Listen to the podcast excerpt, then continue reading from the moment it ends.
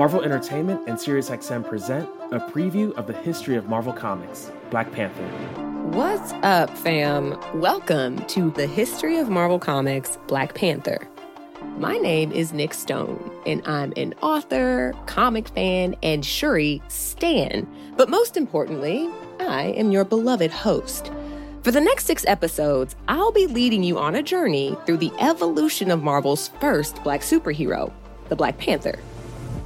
To start, we'll go through Black Panther's origin story, his first appearance in Fantastic Four number 52, and, of course, his time with the Avengers.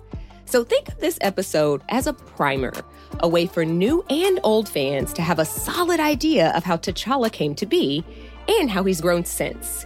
But most importantly, we'll dig into why the Avengers' first black member went through three years without letting any civilians know he was black. Yup, I mean that. He didn't even get to reveal it himself. He was outed to start a race war. Wild, right? But we'll get to that in due time. For right now, let's take a trip back to 1965, a year before the Black Panther's debut.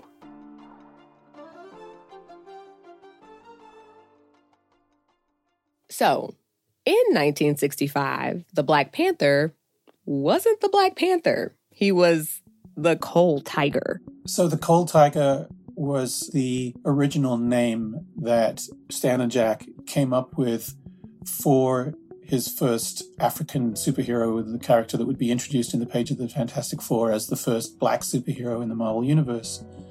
Now, I'm gonna assume y'all know who Stan Lee and Jack Kirby are. But, just in case you don't, they're the fathers of the Marvel Universe. However, that voice you just heard is Ben Saunders. He teaches English at the University of Oregon, and he's been lecturing about the history of comics since 2006. And their knowledge of Africa came almost entirely from things like jungle adventure stories, Edgar Rice Burroughs, pulps, Tarzan movies. A quick note here jungle adventure stories. They were also known as jungle comics. It was a very popular section of genre comics that showed super racist portrayals of black people. They also often featured a white savior at the forefront, which, yeah, we know how that went. Let's get back to Ben. What they did was took those genre tropes that they knew and reversed them, played with them. And I think what you see in the Coal Tiger conception is the idea sort of halfway to completion. They haven't actually figured out how to flip the script as dramatically as they ultimately ended up doing.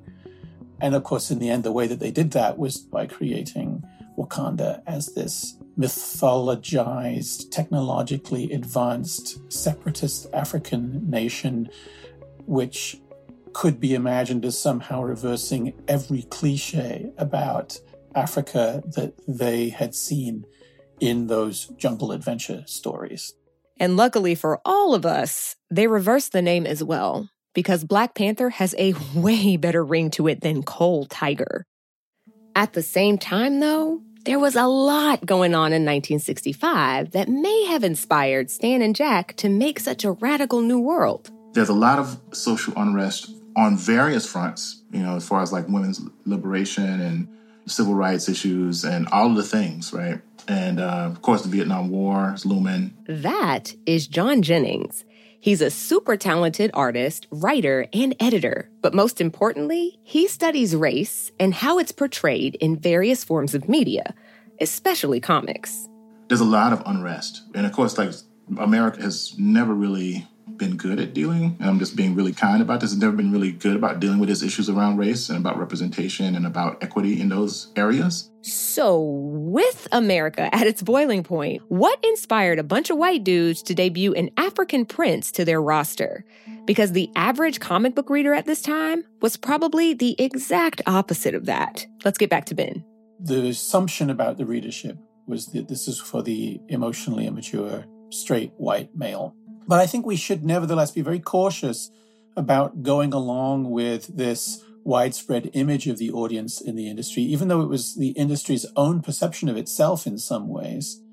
Because the problem with just going along with this is it risks writing other kinds of readers out of history. And I think it's really important to remember that even if other kinds of fan have been historically rendered invisible, they were, of course, there. There has always been female fans, queer fans, and fans of color. And Black Panther's white fathers, Stan Lee and Jack Kirby, they knew that.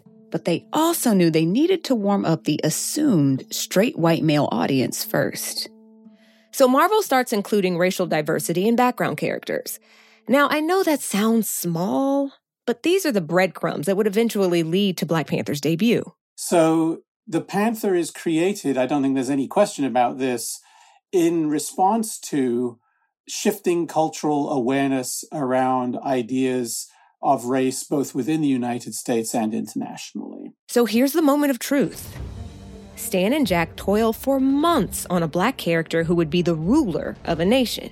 Not a caricature, not a stereotype, and not a political war cry, but a savvy superhero who happened to be black.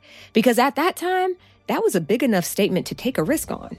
On April 2nd, 1966, the Black Panther arrives on the glossy cover of Fantastic Four number 52. Learn more about T'Challa's untold origins in the premiere episode of the History of Marvel Comics, Black Panther, hosted by Nic Stone. Hear it now exclusively on the SXM app or by subscribing to Marvel Podcasts Unlimited on Apple Podcasts and coming soon everywhere. Learn more at SiriusXM.com slash Black Panther.